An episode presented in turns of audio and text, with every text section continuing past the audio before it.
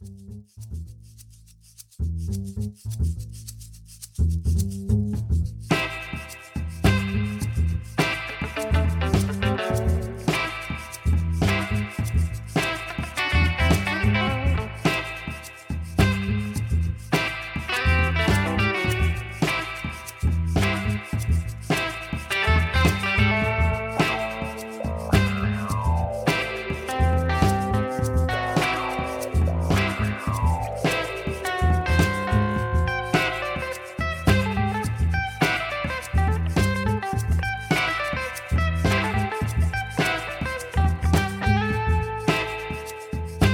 Bonjour pour ce tout nouvel épisode du podcast Damoclès. Un épisode un peu particulier sur plein de points. Déjà, nous sommes en confinement, comme vous le doutez, le grand confinement de 2020, comme l'histoire le retiendra. Euh, donc voilà, donc ne vous inquiétez pas si vous trouvez que les sons sont un peu différents, on utilise des micros différents, on se parle par Skype mais on est un peu loin. Donc voilà, c'est vraiment un épisode un peu particulier. Autre point particulier, ça va être notre premier épisode sans Well. Euh, oui, car Well a pas plus beaucoup de temps euh, pour le podcast, il plie sur plein de choses, mais on garde son verre, on garde sa place, dès qu'il est prêt, il peut revenir, il n'y a pas de souci. Donc l'épisode du jour va concerner les missiles balistiques euh, plus près des étoiles, enfin voilà. Des missiles, des trucs qui vont dans l'espace, qui reviennent sur Terre, avec plein de cadeaux euh, différents, potentiellement, pour nous humains. Donc voilà, on va essayer d'en parler un maximum, de vous présenter les bases et de, de, tout ce qui, de tout ce qui est lié à ces missiles. Alors du coup sur cet épisode, on retrouve euh, donc Yann qui vient de, de, vous présenter le sujet, Cécile. Salut tout le monde. Ainsi que moi-même et on a un petit peu adapté le format. Donc on a un peu, comme on, est un de moins, on s'est demandé comment on pouvait peut-être rendre les choses un peu plus vivantes et dynamiques. Donc on va garder les premières parties, euh, donc les signaux faibles, euh, comme, comme avant. On va garder aussi la partie recommandation et picole, hein, parce qu'on va pas changer, euh, les, on va garder les, valeurs fiables. Hein. Euh, donc on continuera de se présenter un petit alcool et puis une recommandation de culturelle, que ce soit une lecture, une série, un film. Et donc sur la partie chronique, euh, contrairement à avant, cette fois-ci, il n'y aura plus qu'une seule chronique. donc cette fois-ci qui sera, qui sera présentée par Yann sur, sur le thème de la soirée. Et on enchaînera ensuite par une discussion entre nous qui sera un peu plus, un peu interactive sur euh, différents, sur deux trois points euh, qui peuvent être intéressants en lien avec, euh, cette chronique. Voilà, donc pas sans transition, on attaque.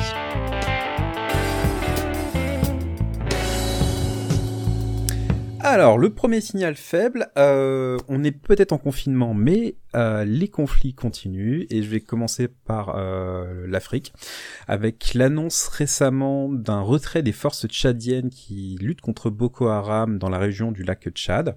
Donc c'est la région qui est un peu à la connexion du Niger, du Burkina, si je dis pas de bêtises, du Cameroun, et du Nigeria. J'ai peut-être rajouté un pays en trop, vous corrigerez.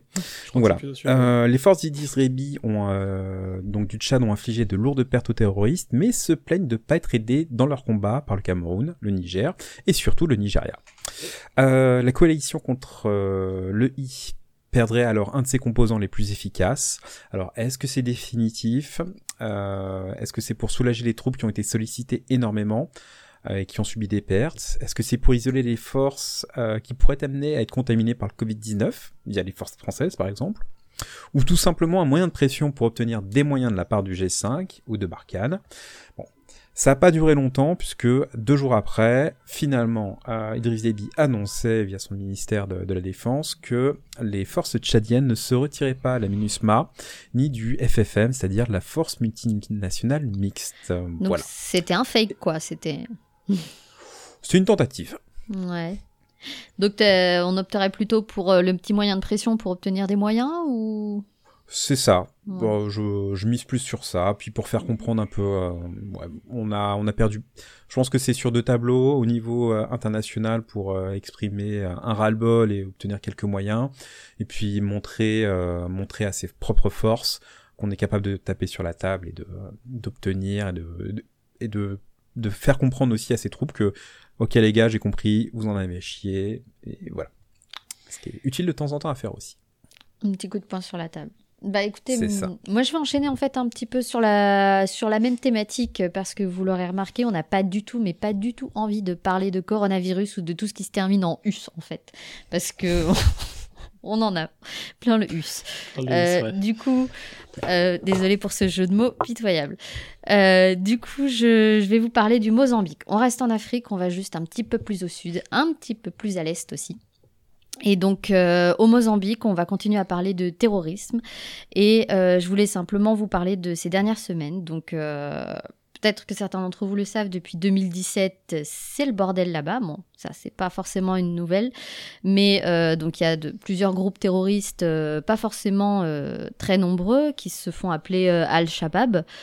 et qui massacraient des populations, qui commettaient des, atrocités, qui s'attaquaient aux populations civiles. Et ces dernières semaines, donc, ces mêmes groupes ont un peu dévoilé leur, leurs intentions, ou en tout cas ont affirmé... ont affirmé entre guillemets un programme puisqu'ils ont changé de façon de procéder et ils se sont attaqués euh, dans des villes à des infrastructures, postes de police, euh, un hôpital notamment, euh, tout ce qui est infrastructure administrative. Et ils ont planté le drapeau noir, on va dire, sur ces infrastructures et affirmé officiellement que leur volonté c'était d'imposer la loi islamique. Et donc ces attaques ont été revendiquées par l'EI et donc ils s'inscrivent vraiment dans cette dans cette logique-là. Il faut savoir que ces groupes euh, ces groupes euh, n'ont pas pu être arrêtés ou voire ralentis par euh, l'intervention des forces des forces du Mozambique, ni d'ailleurs par les plutôt nombreux groupes armés privés qui avaient été mandatés par le gouvernement pour, euh, pour intervenir, notamment un groupe russe. Ça a été un échec, euh, un échec cuisant. Donc voilà, donc c'est un petit peu la fête du slip là-bas. Euh, on n'en parle pas beaucoup, mais voilà, lui est toujours là et ça monte et c'est toujours, euh, toujours inquiétant. Nouveau cluster terroriste, entre guillemets, pour reprendre un terme médical. et Militaire. Voilà, pas forcément nouveau, mais en tout cas qui, qui devrait faire parler de lui. Eh ben justement, pour rester sur le, le médical, euh, je vais pas non plus vous parler coronavirus, euh, puisqu'à part vous annoncer la démission de Raoul, il n'y aura rien de très intéressant. Non, on va rester en Afrique. Pas de faux espoirs. Et j'étais parti à l'origine pour, pour vous, vous donner une bonne nouvelle, vous dire Oh. que euh, Ebola en RDC, c'était fini. Oh. Parce que ça l'a été pendant un moment. On avait mis le champagne au frais. Ouais, jusqu'à dimanche soir, où l'OMS a annoncé que qu'un premier cas, qu'un cas avait été euh, recensé en, en RDC. Donc bah, Ebola a connu une belle, une belle baisse avant bah, de, de recommencer. On ne sait pas si quelle ampleur ça va reprendre. On, on rappelle qu'il y a aussi des cas de, de Covid en Afrique, hein, donc euh, ça, on ne sait pas trop ce que ça va donner, mais voilà. Donc c'est encore une situation à surveiller. Comme quoi c'est pas si simple. Et de peste aussi, non? Euh, ouais, mais ça, ça a été plus transitoire. Et est-ce que Ebola peut faire un bébé avec le Covid ou c'est pas possible? Question de. Ah, f- je crois que question de physique, ça sera plus compliqué. Ah. Mais peut-être qu'un jour on parlera de manipulation de d'agents infectieux. Il suffit d'un seul pangolin, Yann. Un seul pangolin. Un seul pangolin. Oh. Bref, donc voilà pour le petit point épidémio. Sinon, sur l'aspect un peu plus euh, géopo, alors très succinctement, euh, je voulais juste mentionner que le, le premier rapport de l'Investigation and Ident- Identification Team de l'OIAC, l'Organisation pour l'interdiction des armes chimiques, a été publié la semaine dernière.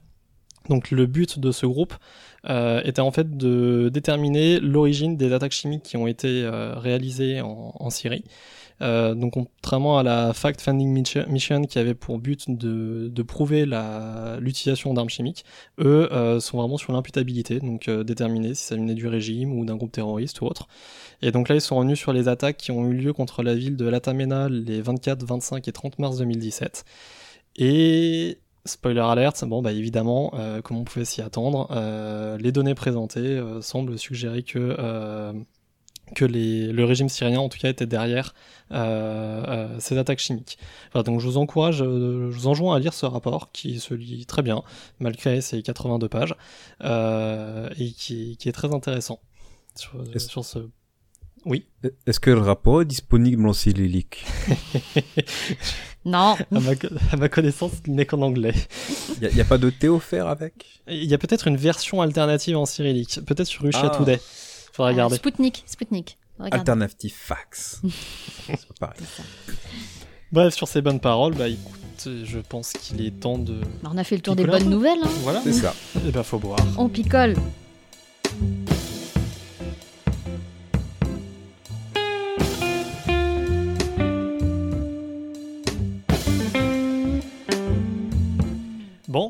Alors je vais lancer les choses. L'idée, puisqu'on n'était pas physiquement au même endroit, c'est que cette fois-ci on peut pas vous présenter une bouteille unique, hein, ça, ça aurait pas été très sympa. Du coup, on- en cette période de confinement, on s'est demandé quel alcool on emmènerait en cas d'apocalypse euh, zombie. Vous voyez un peu au scénario euh, Walking Dead. Et donc, bah, dames, on va laisser Cécile Ah. nous, nous parler de, de ce qu'elle emmènerait en cas de D'accord. carnage. Alors, euh, en cas d'apocalypse zombie, moi je vais pas être hyper hyper original hein, parce que c'est euh, le grand classique euh, de l'île déserte. Moi j'emmène ma bouteille de rhum. Voilà. Parce que déjà j'adore le rhum et contrairement à ce que dit Nicolas, en fait on présente trois alcools non pas parce qu'on est séparés mais parce qu'on est des gros. Je précise. non, non, non, ça restera entre nous. Donc, euh, donc voilà, moi j'emmène ma bouteille de rhum parce que euh, déjà ça permet de chanter des trucs rigolos euh, avec un tricorne dégueulasse sur la tête. Et puis ça, ça dure longtemps, c'est fort. Un, un rhum ambré. Donc moi je vous présente un rhum ambré qui vient de l'île Maurice. Voilà. Euh, qui s'appelle Turquoise Bay, euh, que, euh, que ma belle-sœur m'a offert à Noël.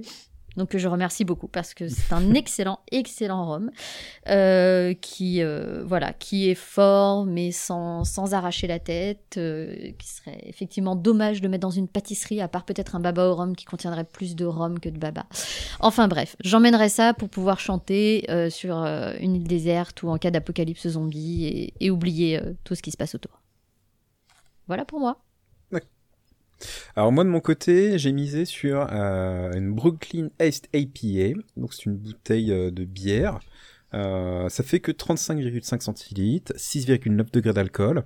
Le but du jeu, c'est d'avoir un alcool qui fait plaisir, qui a du goût, mais qui nous mette pas mal, hein, parce que va falloir courir pour éviter les zombies, donc faut quand même quelque chose qui soit pas mal et qui soit petit à transporter Mais pas trop intérêt lourd, qui fasse pas trop de bruit.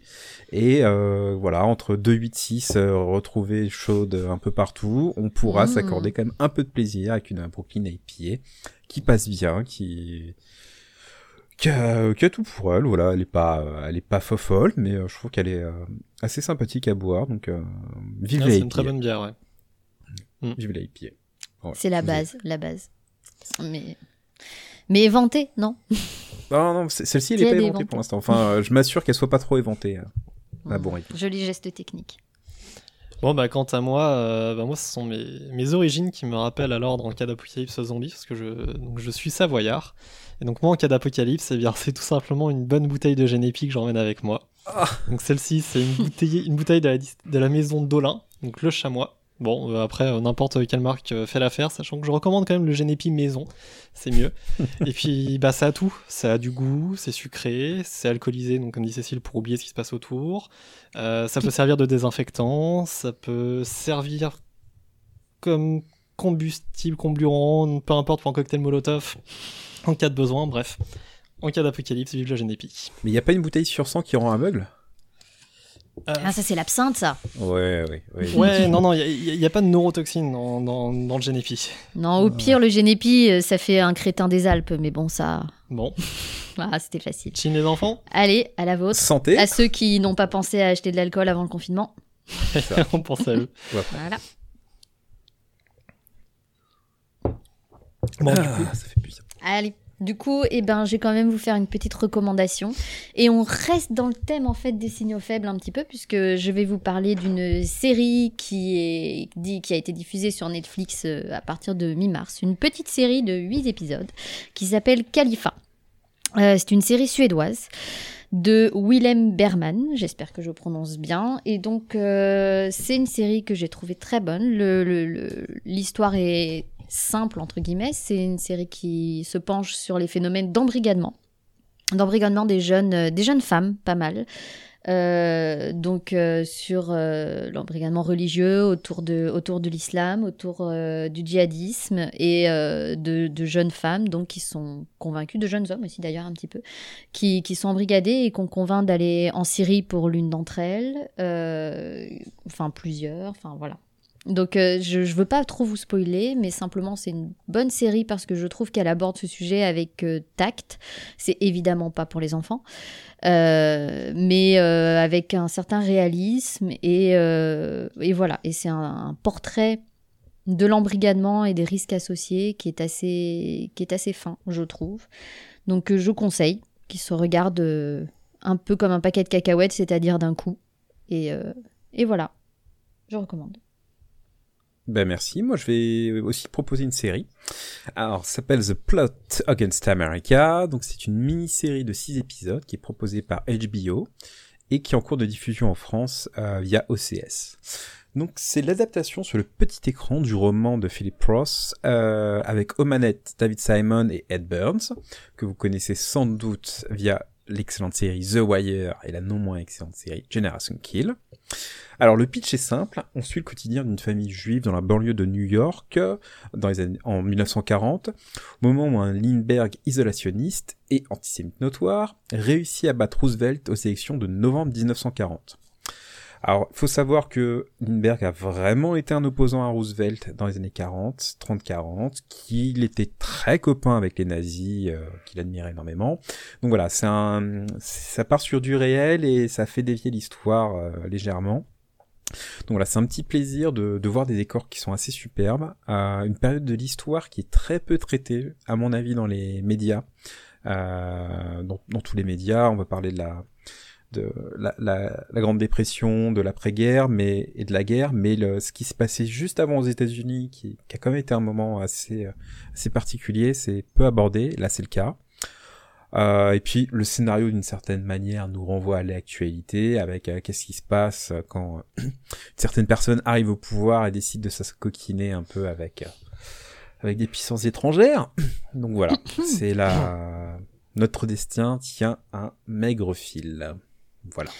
Un lien aussi avec euh, la série The Man in the High Castle, c'est dans le même état d'esprit ou pas du tout? Alors c'est pas dans le même état d'esprit dans le sens où euh, The Man in the High Castle, t'as un côté euh, SF et t'arrives oui. après, t'arrives après les faits entre guillemets. Là, tu vois comment, euh, bah voilà, comment Lindbergh arrive au pouvoir, comment il décide de mettre des programmes, euh, oui, pour changer l'Amérique, euh, les mettre sur un rail un peu plus autoritaire, mais en, en, mettant les formes et avec de l'aide et de l'aide parfois de, de juifs américains pour mettre en place ce nouveau régime, cette nouvelle Amérique. Mmh. Donc voilà. Ok. Eh ben, moi, je vais rester à, à, peu près à la même époque. Euh, donc, moi, je vais vous présenter un roman graphique d'Alcante Bollet et du dessinateur Denis Rodier, intitulé tout simplement La bombe. Euh, donc, c'est un beau pavé euh, vu la taille, euh, ça peut pris en, en, tapant fort sur la tranche, ça peut servir à trépaner un zombie hein, en cas d'apocalypse. Mmh. Euh, il n'est pas donné, mais il vaut vraiment le coup. Donc c'est un, c'est un bouquin, une BD, une grosse BD sur le développement de, de, de, des armes nucléaires pendant la deuxième guerre mondiale. Donc des deux bombes de, qui ont frappé Hiroshima et Nagasaki. Alors, sauf que cette fois-ci, c'est pas centré euh, sur le projet Manhattan comme on a pu le voir dans certains films ou, autres. C'est vraiment centré sur les individus qui ont permis euh, la concrétisation de, ces projets, donc que ce soit les politiciens, les scientifiques, les militaires euh, qui étaient impliqués. C'est aussi centré sur des grandes, des grandes étapes de, de, cette course à l'arme nucléaire pendant la Deuxième Guerre mondiale. Donc on revient pas mal sur certains affrontements qui ont lieu en Norvège concernant l'eau lourde.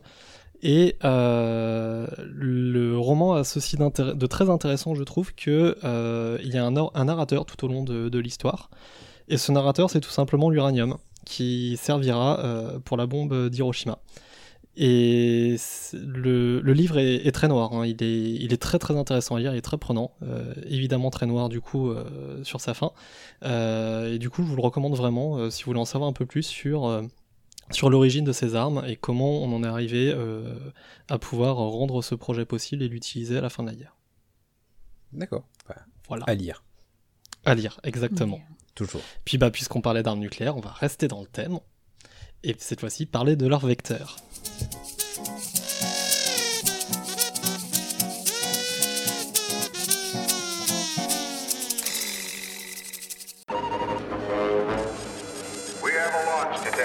Have a Soviet launch detection. B-Muse, confirmed a massive attack. That's a warning, no malfunction. Confidence is high. I repeat, confidence is high. Cobra Dane, is this an exercise? Negative, this is not an exercise. General, DBS is tracking 300 inbound Soviet ICBMs.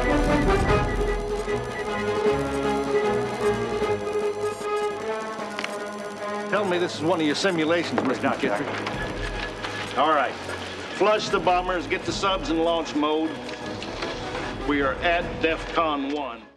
En cette période de confinement et de morosité, on s'est dit qu'il fallait faire rêver nos auditeurs et dispenser un peu d'espoir.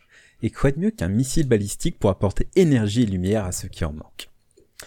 Car oui, depuis quelques décennies, on s'est aperçu qu'une fusée est un moyen efficace pour donner son point de vue à un voisin turbulent. Des fusées de congrève en passant par les Katyusha, ces charges propulsées ont gagné en portée et en précision pour donner à cette arme si simple et, com- euh, pour donner cette arme si simple et complexe à la fois, le missile balistique. Le principe d'un missile balistique est d'envoyer une charge ou ogive, conventionnelle ou non, sur une longue distance en passant par l'espace, ou plus ou moins. Vous avez tous expérimenté dans votre vie, si vous voulez envoyer un ballon le plus loin possible, mieux vaut lui donner une trajectoire en cloche, une ellipse ou parabole pour les matheux du premier rang. Dans le cadre du missile balistique, les ordres de grandeur sont démultipliés. On parle de vitesse allant de 2 à 7 km par seconde, soit 7000 à 27, 25 000 km heure. Ça dépend de la phase, bien sûr, de la, trajectoire. Attention à ne pas aller plus vite, sinon c'est la mise en orbite assurée avec la satellisation qui va bien. Le corollaire est donc que le pays qui dispose d'un lanceur spatial et maîtrise la mise en orbite du satellite a bien de, de facto une partie des connaissances pour employer un missile balistique. Vous allez me dire que le missile de croisière est une arme plus efficace et plus accessible, tous les pays n'ayant pas un programme spatial avancé.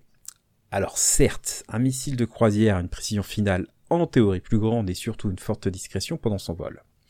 Mais il n'a ni la portée ni la vitesse d'un missile balistique. Oui, ce dernier est plus facilement détectable, mais son interception reste encore aujourd'hui un sacré casse-tête, même pour les forces les plus modernes.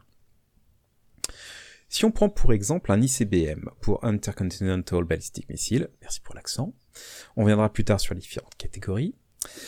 En une poignée de minutes, le missile atteint 500 km d'altitude. Pour comparaison, la station ISS n'est qu'à 400 km. Les différents étages se séparent et au fur, et à mesure, pour ne laisser que le bus, c'est-à-dire le dernier étage propulsé et manœuvrant, emportant les ogives nucléaires et les leurs. Une fois arrivé à destination, c'est-à-dire à l'apogée de la trajectoire, le bus largue ses charges. Les ogives nucléaires sont dans un véhicule de rentrée, ou RV en anglois, qui vont lui assurer la protection nécessaire à l'entrée dans l'atmosphère. On parle d'une vitesse de Mach 5, donc imaginez la chaleur et les vibrations créées par le frottement. Faisons maintenant un peu d'histoire avec le premier missile balistique, la fusée allemande A4, plus connue sous le nom de V2. Cette arme de représailles fut celle mise en place fut celle qui mit en place les, les bases de la plupart des fusées civiles et militaires que nous connaissons aujourd'hui. Il s'agit d'un missile à étage unique, d'une poussée de 70 secondes, l'amenant à une altitude de 97 km, avec une vitesse terminale de Mach 3 pour une portée environ de 520 km. C'est plus ou moins risible de nos jours, mais en 1944, il s'agissait d'une révolution technique bien plus que militaire. Le V2 était une arme avec un potentiel de destruction relativement faible, mais totalement invulnérable face à toutes les défenses antiaériennes de l'époque. Ce n'est donc pas un hasard si, à la chute du Troisième Reich, les Alliés mirent tout en œuvre pour récupérer ces missiles et les ingénieurs à l'origine de leur développement. On peut dire que sa descendance fut un, succès certain, car c'est en partie grâce à lui que les soviétiques mirent au point un certain R11, plus connu sous sa domination OTAN, le Scud. On parlera aussi forcément de Werner von Braun, le l'ingénieur en chef euh, du V2 qui créa une certaine Saturn V qui envoya des, astronautes sur la Lune. Pour parler de grands missiles, on va parler du premier ICBM qui fut le R7 Semyolka soviétique, dont les premiers étages serviront pour les lanceurs Soyouz quand je vous disais qu'un ICBM et conquête de l'espace n'était jamais loin. S'en suivra une course avec les USA pour disposer de missiles de plus en plus fiables, de plus en plus précis, emportant plus et plus loin. Avec la réduction de la taille des têtes nucléaires et la volonté de toucher un maximum de cibles en un minimum de temps, les MIRV arrivèrent. Donc les MIR, c'est pour Multiple Independently Target Reentry Vehicle. Euh, ce qui permet de frapper plus fort et avec moins de missiles. En gros, rendant toute la dissuasion encore plus crédible. En gros, un seul missile envoie 6 à 10 ogives nucléaires qui reviennent sur Terre. Apparurent aussi les missiles lancés depuis les sous-marins ainsi que depuis les airs. Les CBM soviétiques en particulier quittèrent en, partie leur silo pour certains pour rejoindre leur TEL pour transporteur Erector Launcher plus mobile. Donc en gros c'est un gros camion avec euh, 20 roues qui est capable de se déplacer et de délivrer son missile. V2 comme Scud d'origine partage les, premières faiblesses des missiles balistiques. Un carburant liquide, dangereux à manipuler tout en impliquant un certain temps de préparation, euh, augmentant considérablement les chances d'être détecté et frappé par les forces adverses. Rapidement, les grandes puissances firent en sorte de mettre au point des propergoles solides, plus sûrs et ne nécessitant pas de phase longue de préparation. À cela ajoutons un manque de précision énorme. La CEP ou ECP pour écart euh, circulaire euh, probable d'un V2 était de 3 km. C'est-à-dire que ce missile avait 50% de chance de frapper dans un rayon de 3000 mètres autour de l'objectif visé. Même en visant un aéroport, le V2 manquait de précision. Le problème est moins important quand on tire une tête nucléaire contre des villes, mais il devient complexe quand on veut frapper un hangar précis avec une charge conventionnelle. Mais trêve de radiation. Un, missile balistique n'est pas uniquement à capacité nucléaire, il n'a pas forcément pour but de traverser la moitié du globe. Toute une gamme de missiles, avec très, souvent pour parent le Scud, c'est fortement développé depuis quelques décennies. Le but est souvent le même, frapper l'adversaire sur son propre territoire afin de détruire ses infrastructures. Forcément, un missile prévu pour emporter une petite charge nucléaire ou un produit chimique nécessite moins de précision que celui destiné à une base. Ces armes restent alors des moyens de terreur, à l'instar du V2, ayant pour but de semer le carnage dans les populations civiles. L'Irak, par exemple, employa des Frog-7 soviétiques et des Scud contre l'Iran, puis un dérivé local de ce dernier, le Al-Hussein. Près de 200 d'entre eux frapperont l'Iran entre 87 et 88, durant la guerre qui opposa ces deux pays. Au déclenchement de l'opération Tempête du désert en 1991, ce seront l'Arabie saoudite et Israël qui seront touchés. À chaque tir, la crainte était euh, que le missile emporte une charge chimique dont le régime de Saddam était friand. Finalement, sur 88 missiles tirés en 1991, les frappes ne firent qu'une trentaine de morts, et on estime que moins de 10% des missiles furent interceptés par les, par, euh, les défenses euh, patriotes. La menace balistique sera, sera suffisante pour astreindre 40% des forces aériennes de la coalition à traquer les lanceurs et mobilisera aussi les forces spéciales, en particulier les SAS britanniques avec le fameux Bravo 2-0 de Chris Ryan. Lisez le roman, il est top. Donc, quid des missiles balistiques de nos jours? Ils ont toujours autant de succès. On ne compte plus les modèles et les quantités de ces engins développés par la Corée du Nord, la Chine et l'Iran pour pouvoir menacer les pays voisins via une dissuasion conventionnelle ou alors dénier l'accès euh, aux mers de Chine aux porte-avions US par le régime de Pékin. Que retenir de tout cela? Sur le balistique tu miseras, conventionnel ou pas, ton ennemi te craindra, plus belle la paix sera. Oh, c'est beau. C'est beau cette fin, ce poème, tant de, de paix, de beauté, de Oui. délicatesse dans ce monde. Ça donne de l'espoir. C'était mon petit Voilà. moment hippie. Ça donne beaucoup d'espoir. D'ailleurs, d'ailleurs, quand on parle de paix dans le monde, on va prendre une région au hasard, une région que tu as citée un petit peu, euh, voilà, qui a été tellement apaisée par euh, la prolifération balistique, par ces missiles. Euh, parlons d'Iran, hein, si Iran, ça vous oui. va. Allez, Iran. Iran, Iran, petit patapon. Eh ben, effectivement, qu'est-ce qu'on peut dire sur l'Iran Bah déjà que le développement de missiles balistiques, ça les connaît un petit peu depuis le temps. Ils commencent à en avoir développé un certain nombre. Euh, alors a priori, vous m'arrêtez si je me trompe, mais il reste à du MRBM, medium range, on est d'accord, à des portées euh, qui dépassent pas les 2000 km. Oui, c'est ça. Bah, L'Iran avait, euh, l'Iran s'est intéressé assez assez tôt en fait à ces vecteurs et a développé une grosse gamme de missiles à portée euh, courte à moyenne. Euh, L'idée étant de euh, d- d- d'obtenir les moyens de, de, de frapper ses adversaires régionaux et l'Iran se concentre en tout cas pour l'instant majoritairement sur des problématiques régionales de cette façon. Donc on peut citer par exemple les, les Fateh 110 qui ont entre 200 et 300 km de, de, de portée, euh, jusqu'à des missiles euh, à portée plus longue, euh, dont certains sont encore en développement, comme par exemple le Koramchar, qui pourrait avoir jusqu'à 2000 km de portée. Donc là, clairement, euh, la menace s'étend jusqu'à Israël. Tout, le- oui. tout le Proche-Orient serait potentiellement visé, en sachant qu'Israël, oui, est bien sûr la, la cible principale. Donc l'Égypte, peut-être tout l'Arabie Saoudite. L'Arabie Saoudite aussi. On sait jamais. L'Arabie Saoudite au hasard, voilà, s'ils sont sur le chemin. Mais après, c'est c'est d'ailleurs un des arguments euh, majeurs hein, de, de la rhétorique euh, israélienne et américaine sur la menace euh, que représente l'Iran pour la stabilité régionale, pour, euh, pour la paix, et comme tu dis, comme on en parlait. Donc, euh, effectivement. Et, et, et aussi le doute, euh, là on sort un peu de la, com- de la- du- uniquement de la composante balistique, euh, le doute que les Américains ont affirmé que l'Iran pourrait aussi utiliser ces vecteurs pour des frappes nucléaires.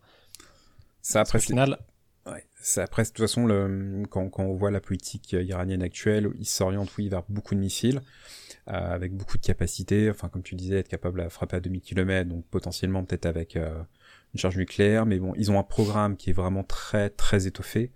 Euh, il, il couvre vraiment le, ouais, le- du court de portée, euh, du, qui va taper à 500 km, comme les Américains ont pu expérimenter euh, début janvier, voire, euh, voilà, tu, une missile moyenne portée et en sachant qu'ils ont euh, le- leur programme euh, est extrêmement intensif euh, avec surtout un gros travail sur la précision des missiles. Euh, le- là, le- les frappes euh, en Irak contre les bases américaines, il y avait 12, euh, 12 mètres de, euh, de CP, donc c'est très précis. Euh, je crois que tout le monde, tous les spécialistes ont été assez surpris justement sur cette précision. Et il y a aussi un gros travail de la part de, des, des Iraniens sur le fait d'être capable de, euh, de battre les défenses anti-aériennes et les défenses anti-missiles euh, locales, Mm. en particulier patriotes, où euh, voilà, ils essaient de- d'avoir des, des trajectoires et des vitesses concernant leurs missiles qui soient capables de, de déjouer toutes les défenses antibalistiques euh, déployées. Et de ce qu'on a vu en, Arabie Saoudite, ça fonctionne. Ça fonctionne. Voilà, et ça a été, ça a été un, ça a été un succès euh, justement en janvier. En janvier, il n'y avait pas de défense. Il n'y avait pas de défense. Ils jouaient. euh, les Américains n'avaient pas déployé de, de- ils ont visé des bases justement qui n'en avaient pas. Qui n'en avaient pas. Et euh, par contre, en Arabie Saoudite, le, le- le territoire est assez couvert parce que y a pas mal de choses qui volent. on, on est d'accord, Ah, Après, on est d'accord que l'Iran n'a pas, ne tire pas directement sur l'Arabie Saoudite. Alors. Récemment, Aramco, récemment. c'était euh, c'était pas du balistique, c'était Mm. du croisière. Ouais, c'est du croisière, mais il y avait quand même, enfin, euh, il y avait, il y avait, un- enfin, il y a eu, il y a eu des doutes. Il y a eu des il y a eu, doutes. il y a eu, il y a eu pas mal de doutes, ouais. Euh, Il y a, euh, y a pas si longtemps, c'est euh, France, Allemagne et, euh, et euh, Royaume-Uni qui ont dénoncé à l'ONU le programme de prolifération euh, balistique de l'Iran et pro- pro- probablement à capacité nucléaire et qui ont. C'était fin 2019. Fin 2019, je crois. Mais c'est, enfin, l'Iran connaît, enfin, c'est, c'est un moyen comme un autre euh, de d'établir une dissuasion euh, vis-à-vis des voisins. Euh, et puis l'Iran a été victime des missiles euh, durant la guerre Iran-Irak, hein, la, guerre des villes, où l'Irak, ah bah, on sait des missiles sur les villes en mode, bah ouais, comme, comme je disais, hein, tuons un maximum de civils et semons la terreur. Donc voilà, c'est euh, c'est une manière d'avoir une dissuasion conventionnelle. Euh, je suis capable de, de frapper tout le monde dans la région et personne ne peut rien faire contre. Euh, c'est euh, avec Nicolas tout à l'heure on en discutait, mais euh, le- le- les Iraniens justement en janvier ont été capables de faire des salves, de tirer par salve, avec un temps de préparation assez court. Et surtout, c'était pas un missile après un missile, ce qui permettrait une, riposte américaine, mais vraiment on tire de salve, hop, c'est direct, c'est parti.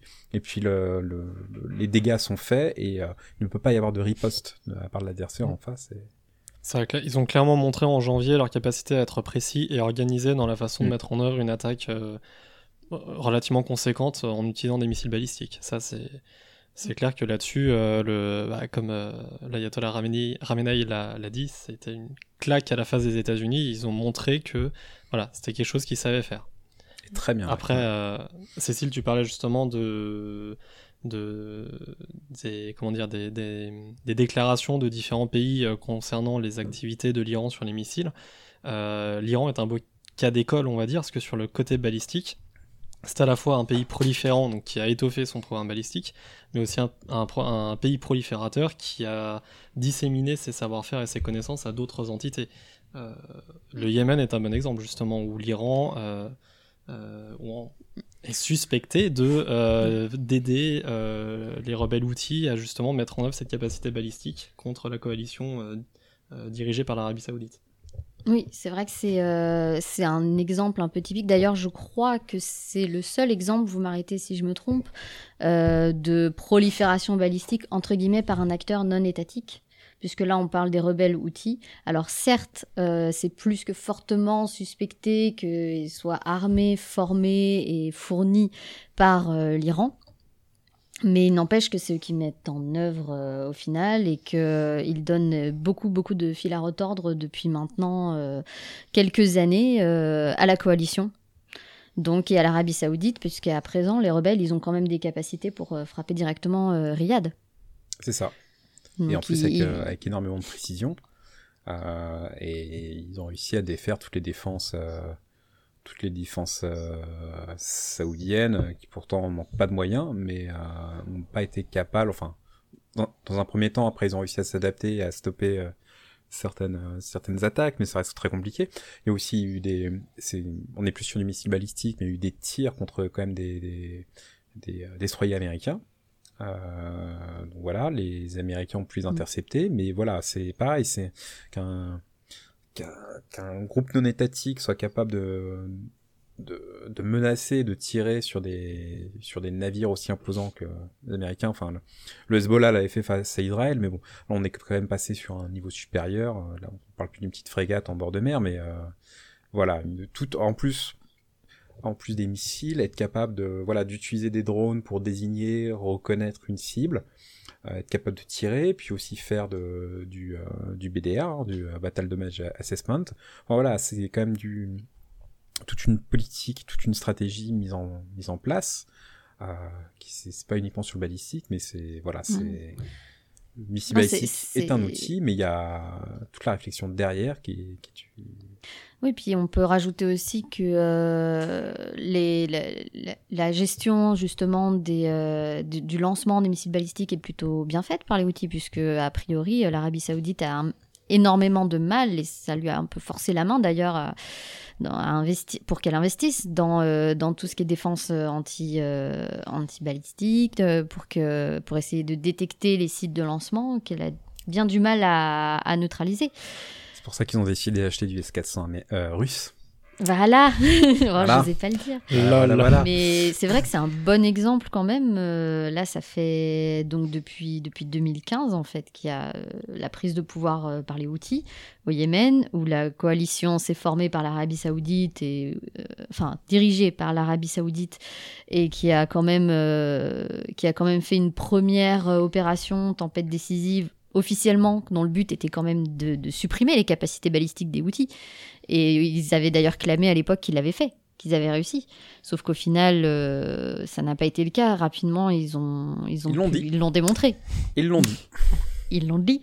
Et Ils donc, dit. euh, assez rapidement, ils ont non seulement montré qu'ils avaient encore des capacités balistiques, même du, du, du Scud ou du, du SS-21, mais qu'ils avaient pu offi- officiellement, on va dire, euh, développer leurs propres capacités balistiques. C'est le, le Burkan. Burkan 1, puis Burkan 2 et 2H euh, depuis 2017. Donc, ils sont quand même assez proches en termes de caractéristiques techniques euh, des Shahab iraniens, qui sont effectivement eux-mêmes dérivés des, enfin, de- des Scuds, en fait, en passant par les Hwasong coréens, etc., etc. Mais donc, il y a quand même... c'est pas des petits aménagements techniques qui ont été faits, d'ailleurs. C'est la rétro-ingénierie Burkans. complète euh, qui, qui leur permet de. Oui, de, Ils ont modifié le, le fuselage du missile. Enfin, ils ont. Voilà, la question c'est euh, techniquement au Yémen, il n'y avait pas les capacités de le faire. À la connaissance, on va dire, euh, à, à notre connaissance, il n'y avait pas les capacités avant la guerre de faire, euh, de faire toute cette ingénierie et pas les compétences. Et là, apparemment, ça a été le cas. D'où l'idée que ça- ces compétences et les pièces viendraient d'Iran. je, je fais un peu un petit raccourci, mais c'est la guerre au Yémen, c'est un peu la guerre d'Espagne, euh, ce qu'était la guerre d'Espagne pour les forces allemandes, c'est-à-dire un, laboratoire, euh, laboratoire technique euh, et d'essai. Enfin, je pense que les, Iraniens en profitent pour parfaire leur, leur connaissance dans les missiles balistiques, faire des tests aussi, in live. Comment, comment fonctionne un missile balistique face aux, face aux patriotes ou face à toutes les défenses que peuvent mettre en place euh, la coalition, euh, puis euh, le- les méthodes de mise en place, euh, comment les défenses réagissent pour justement pouvoir eux-mêmes adapter leurs missiles, futurs missiles pour pouvoir contrer. Enfin voilà, c'est un, ouais, c'est un petit, un, un petit laboratoire balistique à ciel ouvert. Oui, bah c'est vrai qu'on on compare souvent le conflit euh, au Yémen avec une espèce de mini-guerre froide hein, entre Arabie Saoudite et Iran. C'est une, comparaison qui est faite, après à juste titre ou pas, ça c'est à voir. Euh, simplement, Dis- juste. Disons que si pendant la guerre froide, les Américains avaient frappé les Russes ou inversement, comme ça a été fait pendant Aramco, je suis pas sûr que ça serait resté une guerre froide très longtemps. Voilà, c'est une guerre tiède. Allez, Voilà. soyons fous. Mais euh, non, juste un, un point qui peut être aussi intéressant à noter là-dessus, c'est que les, les charges, par contre, ne sont pas très fortes. C'est-à-dire qu'il n'y a pas énormément de victimes, il n'y a pas énormément de dégâts lorsqu'ils frappent, lorsqu'il y a des frappes vers l'Arabie Saoudite. Et c'est le but, ça rejoint un peu ce que tu disais dans ta chronique, c'est que ces capacités balistiques, elles sont avant tout là pour, euh, pour forcer l'ennemi à investir dans un système de défense et pour- aussi pour, euh, Pour dissuader. pour l'aspect de terreur, dans le sens euh, on peut vous frapper n'importe quand, vous, en, très rapidement, et n'importe où. Donc là, Ouais. c'est un peu aussi l'exemple, et les charges sont pas très élevées hein, sur les sur les burkas. Bah, c'est des charges conventionnelles déjà. Donc, euh, Oui, ça c'est sûr, on est dans du conventionnel, mais même au niveau du conventionnel, il y a, ra- il y a rarement des très gros dégâts qui en sont ressortis, alors Bah, qu'il y a eu beaucoup de frappes. Si je vais prendre l'exemple bah, de d'Israël en 91 où au final euh, il y a eu euh, il y a eu 14 morts au total, euh, 14 civils israéliens qui sont morts, deux qui sont morts directement de la, la frappe euh, d'explosion du missile et les 12 autres qui sont mortes euh, de crise cardiaque euh, parce que les alarmes euh, les alarmes sonnaient ou en mettant leur asphyxié par leur masque euh, leur masque à gaz. Mais le comment dire le, le, le, le missile balistique, comme il est repérable aussi, c'est un de ses défauts. Si euh, le, le pays cible est au courant que potentiellement il y a des missiles balistiques qui arrivent, ils peuvent aller se planquer, comme les Américains en Irak. Ils ont eu le temps d'aller euh, d'aller se se, euh, se se planquer et euh, pour pouvoir, enfin voilà, c'est la missile balistique est détectable et en face on peut se prémunir de, de ça. Mais bon, on parle de missiles, on parle de missiles, mais est-ce qu'il y aurait pas moyen de faire des petits traités pour euh, pour arrêter de en mettre un peu partout? Bah, Pour la paix, la paix. oui, La c'est paix. ça. On, On était- en on était, revient. on était venu en Iran sur des questions de, de paix, justement. Euh, bah si, si, il y, a- il y a des traités, évidemment. Il y en a plein, même. Peut-être trop dans l'histoire, je plein, sais pas. plein, Mais après, ça dépend de ce que tu entends traiter. euh, contraignant, pas contraignant, sur la base du volontariat. Est-ce que tout le monde le signe, tout le monde le signe pas? Il y a quand même l'embarras du choix hein, en termes de, en termes de missiles balistiques. Bon, déjà, on peut dire qu'on. On on va dire qu'on laisse de côté, dans un premier temps, les, les traités de réduction d'armement, euh, ceux hérités de la guerre froide qu'on connaît si bien et qui sont d'actualité en ce moment. Euh, Il y a des traités, oui, de, de contrôle de la prolifération. Euh, par exemple, le Missile Technology Control Regime, le MTCR, qui est un- une sorte de, traité informel qui regroupe des pays sur la base du volontariat, qui partagent euh, des informations sur les missiles et sur les unmanned aerial vehicles. Donc c'est pas uniquement missiles, hein, ça inclut aussi du coup les drones et les, euh, missiles de croisière. Euh, pas que basic, pardon, il y a aussi du coup du croisière et du, du drone. Et en fait, l'idée de ce groupe, c'est d'arriver à un contrôle des transferts de technologie en coordonnant euh, les, licences d'exportation entre les membres euh, de, ce traité. Donc l'idée, c'est de se mettre d'accord sur qu'est-ce qu'on autorise à l'exportation, qu'est-ce qu'on n'autorise pas, qu'est-ce qui est contraignant, qu'est-ce qui est proliférant, on va dire, et d'arriver en fait c'est un peu euh, on va dire que c'est complémentaire ça va avec le le mécanisme qui s'appelle la PSI la Proliferation Security Initiative les deux sont bien deux entités séparées mais ont un peu le même but c'est-à-dire que c'est de regrouper de manière informelle des pays pour justement essayer d'endiguer ces, ces flux de prolifération Pour euh, Après, en euh, gros leur dire euh, vous allez vous parler les uns les autres, bordel de merde. c'est un peu ça mais c'est du volontariat donc Mm. euh, bah, évidemment euh, nos amis iraniens n'y sont pas par exemple Ah. Nous on y est? Oui, la France y est. On retrouve France, États-Unis, Russie aussi, on retrouve l'Inde. Euh, à ma connaissance, il n'y a ni l'Iran, ni le Pakistan, ni la Corée du Nord. Je ne crois pas qu'il y ait la Chine. Enfin, c'est comme tout, hein, la prolifération. euh, les Américains, euh, enfin les, Pakistanais ont développé leur premier missile de croisière en rechopant des missiles américains de missiles de croisière quand quand Clinton avait frappé l'Afghanistan, qui des missiles de Tomahawk qui s'étaient écrasés en fait au Pakistan quasiment intacts. Bien sûr, les, Pakistanais avaient observé avec grande attention et transféré deux trois technologies ici et là, ce qui fait que des Tomahawk-like euh, étaient sortis assez bon, c'était- Tirer des missiles, c'est un moyen de prolifération d'une certaine manière. Voilà, faut, faut dire ce qui est. Ouais, c'est un peu ça. Bah, Il y, a, y a- y a la volonté de, de recopier, évidemment, mais en fait, le but de ces traités de contrôle de la prolif, euh, le deuxième important étant le HCOC, le Hague Code of Conduct Against Ballistic Missile Proliferation. Euh, le but de ces traités, c'est de réunir des pays qui, qui vont en fait euh, euh, établir une politique commune d'interdiction d'exportation de certaines pièces, de certains morceaux du missile qui sont considérés comme clés. Par exemple, ce qui peut être lié à la, à la technologie des matériaux pour les corps de rentrée des ICBM, ce qui peut être lié au guidage, ce genre de choses. Après, voilà, c'est la limite, c'est que c'est du volontariat. C'est ça. C'est ça. C'est-à-dire que les, déclarations qui sont faites, les informations qui sont partagées sont forcément parcellaires. On... C'est pas qu'elles sont forcément parcellaires, c'est qu'un pays qui pourrait refuser de rentrer dans ces traités euh, refusera et trouvera un moyen d'obtenir quand même les technologies. Si on regarde par exemple certains missiles nord-coréens, la Corée du Nord, malgré l'existence de traités de contrôle de la prolif, a quand même réussi à faire de la rétro-ingénierie sur, euh, bah, sur des scuds et, euh, Et à les disséminer. Et Les ensuite, après, à sont- disséminer. L'Iran, c'est pareil. hein. L'Iran, euh, maintenant, dissémine. bah, on a parlé du Yémen. Il y a... ces, pays, généralement proliférants, deviennent proliférateurs dans la foulée. Et comme ils font pas partie de ces régimes de contrôle, techniquement, rien ne les lie à ces régimes. Ah, C'est assez pessimiste tout ça. Mais après, il n'y a pas que le, le contrôle de la prolifération. On a aussi euh, la réduction des Ouais. armements. Parce qu'on avait quand même euh, un. Bah ça, après, c'est avec tous les traités. euh, bah, on, va parler de tous les traités de missiles euh, qu'il y a eu durant la guerre froide, avec les SALT, les SALT 2, les START, etc. Où euh, le but du jeu, c'était justement de limiter les, les, gros missiles balistiques. Euh, enfin, pas uniquement les missiles balistiques, mais au fur et à mesure. Voilà, c'est être capable de limiter le nombre de têtes nucléaires par pays, le nombre de missiles, les, les missiles de croisière, par exemple l'interdiction d'avoir les le- des missiles de, de portée intermédiaire nucléaire lancés depuis le sol, du fait de la crise des euromissiles euh, dans les années 80, ce qui fait que le- les SS-20, les Pershing, les Tomahawk terrestres ont disparu des, des arsenaux euh, euh, russes, soviétiques et des États-Unis, pour revenir, bien sûr, de, de nos jours. Chut, spoil pas la fin. Spoil pas, spoil pas. Mais voilà, c'est tous ces traités, voilà, qui ont, euh, mais qui étaient plus simples entre guillemets, puisqu'ils étaient principalement entre la Russie, alors l'URSS et les États-Unis, à l'époque où ils étaient gouvernés par des gens euh, qui étaient capables de gouverner. Raisonnable. Qui parlait. raisonnable. Qui, ca- Qui ne tweetait pas, qu'il parlait. Et qui ne tweetait pas, parfaitement, il ne tweetait pas. Mhm. Aucun président n'est ciblé dans cette phrase.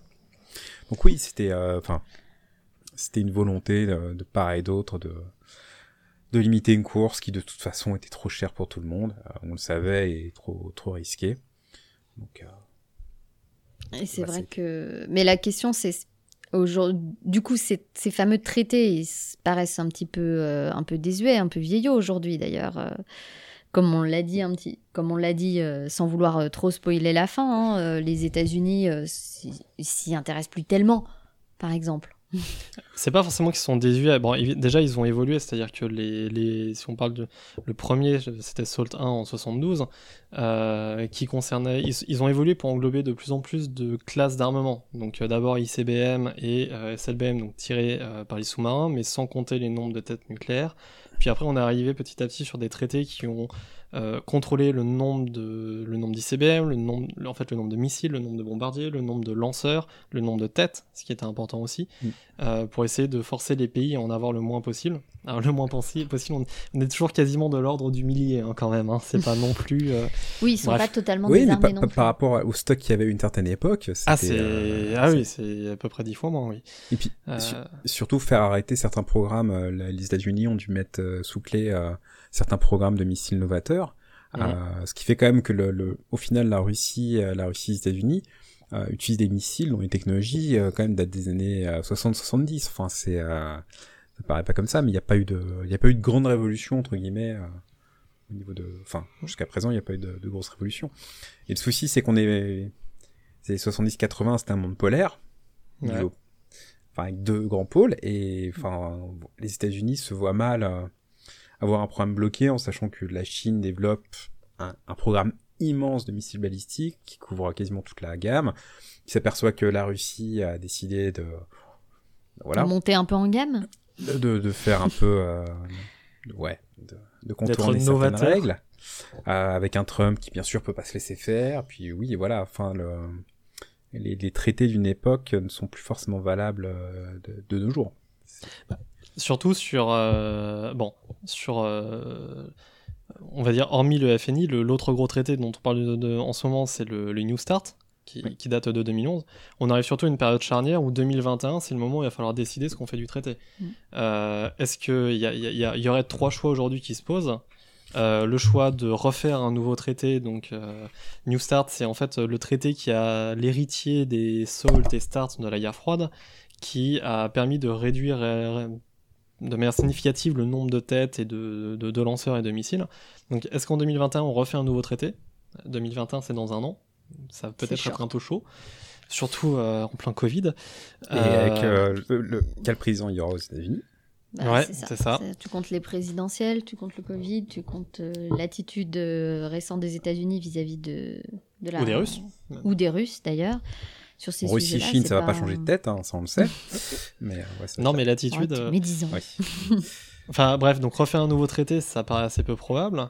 Il y a l'idée de ben, tout simplement laisser le traité mourir de lui-même, mais ça serait extrêmement dommageable, puisque c'est le principal traité de de- d'encadrement, de, contrôle de- d'armement de, de- des deux pays, donc ça serait très C'est dommage. le seul maintenant. C'est le seul dorénavant, c'est vrai que le FNI étant fini. Bah.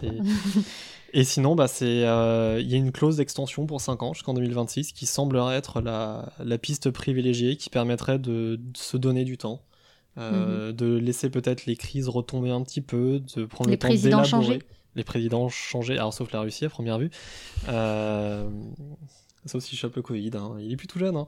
Attention Donc ouais, de, de, de- d'anticiper puis de, de penser à la suite, à l'après New Start euh, de, pour 2026.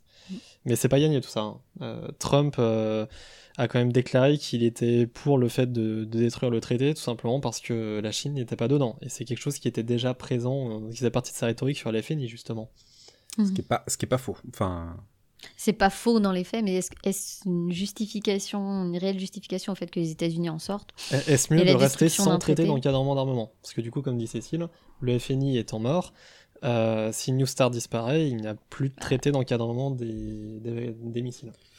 L'idéal serait un nouveau traité qui inclut euh, les cinq grandes puissances nucléaires, enfin les quatre puissances nucléaires plus l'autre. En un an? Oui, en un an, c'est facile. Bah, ils, ils font un petit Skype J'espère qu'ils ont là. un bon euh, abonnement Skype, ouais. voilà. hein. On fait comment? Quand on veut, on peut. C'est ça. Toujours. Bon, mais en gros, la conclusion sur les traités, c'est quand même qu'on n'a plus qu'un fusible et qu'on n'est pas sûr qu'il va pas sauter l'année prochaine. Sur le, la réduction de l'armement. Sur la réduction Ouais. de l'armement. Le Et en- FNI, il a déjà sauté. Bon. Le FNI est déjà fini, ouais. Et sur l'encadrement, les, les contrôles, ben, ça reste... euh, les contrôles à la prolifération, ça reste ce que c'est. Parce qu'il y a un nouvel acteur qui est arrivé. Le oui. missile hypersonique. Voilà. Qui n'est pas du tout, du tout pris en compte dans le New Start. Euh, non, je pense pas. Non, Yann, non, je pense pas. corrige-moi. Hmm, pas sûr, je dis peut-être des bêtises, mais ouais. je Euh, Parce suis que l'hypersonique n'est pas un ICBM, n'est pas un SLBM, n'est pas un bombardier. Non. Donc tant que tu dépasses le nombre de têtes, pas le nombre de têtes. Ouais. Alors là, je suis pas un Ah, bonne question, bonne question. traités, Il- ouais. Si Pour parmi nos auditeurs, si- quelqu'un euh, a réponse à cette question, on serait curieux de, de- de- de savoir. Parce que c'est vrai qu'en en hypersonique, donc on en parlait un, un petit peu tout à l'heure, mais les, la Russie notamment, ils n'ont Alors pas déjà, vraiment. Quoi le attendu- but? Bah, hypersonique, déjà, on est au-delà de Mach 5. On est d'accord C'est considéré comme de l'hypersonique. Ouais. Je- En trajectoire croisière. Trajectoire, euh, euh, bah non, pas croisière. Oui. Ouais, c'est un mix, c'est un mix, Mm. c'est le but. En ça tout cas, part comme un ICBM, ça vole comme un avion, et ça finit comme un missile de croisière. c'est un peu comme l'ornithorynque du missile. C'est ça. Voilà. Mais carrément, le T'as un peu de tout, c'est le sens de l'humour. Le euh, du missile. Exactement.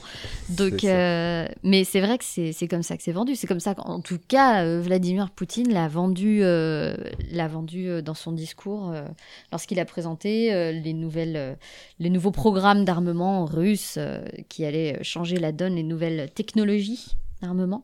Et le- là où il a présenté, donc c'était en 2018 son discours. Et donc il a présenté euh, en particulier le programme euh, Avangard. Non, Mm. c'est pas un nouveau Marvel, mais c'est vrai que ça pourrait avec le nom, hein, franchement. Euh, donc ce programme qui contient notamment le Kinjal, donc qui serait un missile hypersonique euh, air-sol et comme euh, tu disais Yann, euh, qui part comme un balistique mais qui finit comme un croisière, donc qui allie euh, la vitesse, la précision, la furtivité et La qui d'après. Vladimir Poutine en Ouais. gros va Le, du jeu, oui, c'est de, enfin, c'est la, la précision, euh, oui, non, parce qu'il y a, enfin, c'est être capable de frapper un territoire adverse très rapidement, euh, sous un délai très court, et d'être capable d'éviter euh, les défenses anti-aériennes, euh, enfin anti-balistiques euh, en particulier. C'est le, donc serait, la- l'avant-garde, euh, si vous avez déjà regardé, enfin, je vous encourage à regarder la- les vidéos des tirs. C'est vrai que le missile part à une vitesse, euh, même par rapport à un missile balistique, qui est énorme. Enfin, là-dessus, c'est euh, extrêmement impressionnant à, à voir. Et c'est oui, c'est le, le domaine d'avenir. On, on sait que le- la Chine travaille dessus. Les Américains ont deux, non, ils avaient deux programmes, mais je crois qu'ils en ont arrêté un. Mm. Euh, la France a lancé euh, les premières études amont euh, là-dessus. euh, Enfin, a annoncé lancer les premières études amont. Enfin voilà, Ouais. c'est. On a encore du temps en France. Hein. ouais, ça fait On partie. prochaine 2035 LPM. minimum. Oui, minimum, oui. Enfin, ouais, ça fait partie de. C'est le nouveau dada de la pu- de, de- de toutes les grandes puissances nucléaires. Alors, est-ce que ça va remplacer totalement les ICBM Pas sûr. Après, Euh, Pas on sûr. est toujours face quand même à là une technologie qui demande, euh, enfin qui est très peu accessible à la plupart des États. C'est-à-dire que là, la Russie en 2018 euh, vantait son, son, son système, le Kinjal et puis Avangard, l'a fi- officiellement déployé pour la première fois fin 2019, fin décembre. Mais de là à dire que c'est opérationnel, etc., bon, il y a, il y a quand même un pas. Et de là à ce que ce soit accessible à d'autres d'autres États, il y a un- en dehors des États-Unis peut-être et de la Chine, il y a un pas. C'est on- intéressant ce que tu dis justement, parce que est-ce que ça va remplacer les ICBM Peut-être, en Russie, aux États-Unis, dans 10, 15, 20 ans, peut-être, mais pas forcément dans un pays comme l'Iran. Et au final, on va, on va pouvoir fi- reboucler la boucle.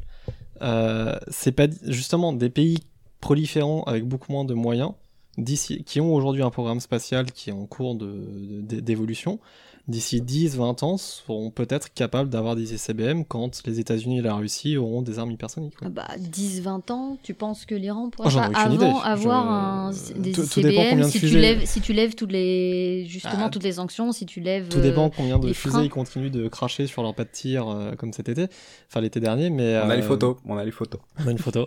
Euh, merci Donald. Mais hon- honnêtement, le, le, le délai, j'en ai aucune idée. Tout comme je je sais pas si l'Iran a ré- un réel intérêt pour les ICBM, comme ils sont plutôt intéressés par des problématiques euh, régionales. Mais en tout cas, c'est l'ICBM deviendra peut-être en fait à terme, dans 10-20 ans, la- le moyen plus accessible pour un pays proliférant à faible moyen d'obtenir une capacité de frappe très lointaine. Attention aussi. Un ICBM, c'est pas un petit missile local. On est d'accord. Quand, quand un pays détecte euh, un ICBM qui part, ça déclenche des réactions différentes. Enfin, Bien sûr. Voilà, on, on est d'accord que l'ICBM, on le détecte bien Mm. facilement, c'est rapide, donc on n'a pas forcément le temps de l'arrêter, mais ça se détecte bien. Oui, oui, mais euh, enfin, si si l'Iran décide de tirer un ICBM, euh, enfin, ça peut ça peut lancer une chaîne. euh, Alors je vais Bah, me faire l'avocat du diable, mais la Corée du Nord, quand elle a tiré son HS-15, au final, ça n'a pas déclenché tant de représailles autres qu'économiques. Oui, mais parce que là, on, bon, on savait Mais- entre guillemets que euh, le le tir venait de, de, de Corée du Nord et que Et qu'il y avait la composante nucléaire qui traînait derrière. qui et- traînait derrière. et que c'était Non, mais c'est- complexe, mais c'est vrai que on n'est pas à l'abri que oui, les...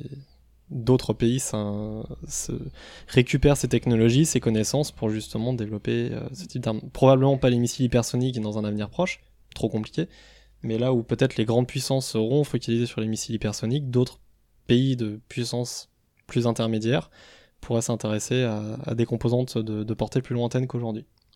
Non, mais dès 2020, parce que là, on a déjà une pandémie mondiale. Je pense qu'une petite guerre nucléaire pour clore Ouais. l'année, ça serait pas mal. Alors, je Bah, tiens à préciser que la la guerre logique. nucléaire, ça désinfecte. C'est pas faux.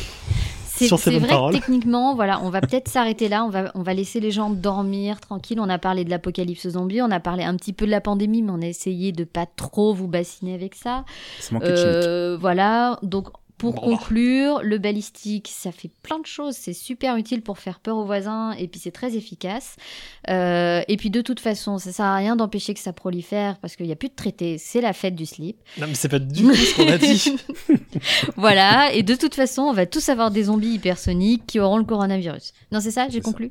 C'est ça. Bien résumé. J'ai tout compris, mais c'est l'effet du rhum, je vous avais un petit peu prévenu en même temps. Euh, bon, ceci dit, je vous coupe dans cette discussion passionnante parce que, euh, parce que ça va faire une petite heure qu'on discute et qu'on a dit qu'on allait essayer de faire tenir nos auditeurs jusqu'au bout. Donc, euh, on va conclure et on va d'abord euh, remercier ceux qui nous auront écoutés, qui auront patienté jusqu'à ce nouvel épisode d'ailleurs. C'est ça. Euh, pour votre patience. sur, donc, sur les missiles balistiques. Euh, on vous rappelle qu'on a un compte Twitter, donc c'est at podcast-damoclès. Il y a Underscore, un underscore, pardon. underscore, pardon, c'est vrai, soyons précis. Tirer du bit. Voilà. Merci. Euh, on a un email, podcast.damoclès at protonmail.ch. Donc n'hésitez surtout pas à nous faire des retours, à nous parler du nouveau format, à nous dire que ça vous plaît pas du tout, au contraire ça vous plaît, euh, à envoyer des bisous à Well parce qu'il nous manque tous évidemment, euh, à nous donner des conseils, à nous corriger si on dit des Mhm. bêtises, euh, ou à compléter quand on se pose des questions et qu'on n'avait pas la réponse. On remercie par avance tous ceux qui le feront. On remercie les personnes qui nous ont aidés en nous prêtant du matériel. L'honorable juge Perrault, que vous commencez à tous connaître. On remercie Scotch pour la musique, comme d'habitude.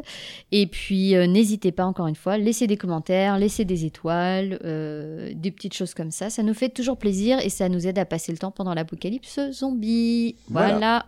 On Et vous fait des bisous. Bientôt. Bientôt. Et on... Ah oui, une petite précision, c'est vrai qu'on l'a pas dit au début. Euh, là, il y avait une chronique euh, faite par, euh, par Yann, magnifique chronique, merci Yann. Et euh, ça va changer, ça va tourner à chaque épisode, ce sera pas la même personne. Voilà, petite surprise, vous, serez, vous verrez la prochaine fois. Allez, Donc, à bientôt à bientôt. À bientôt.